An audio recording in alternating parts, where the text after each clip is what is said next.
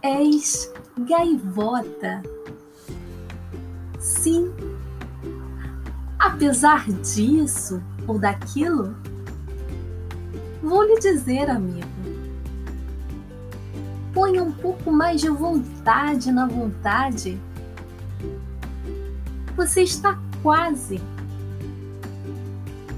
Se mexa, ainda que algo lhe entorpeça.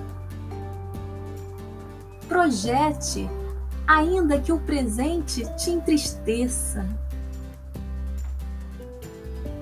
Se caiu, ainda assim, jamais esmoreça. O sol te envolve silencioso e o soluço cala.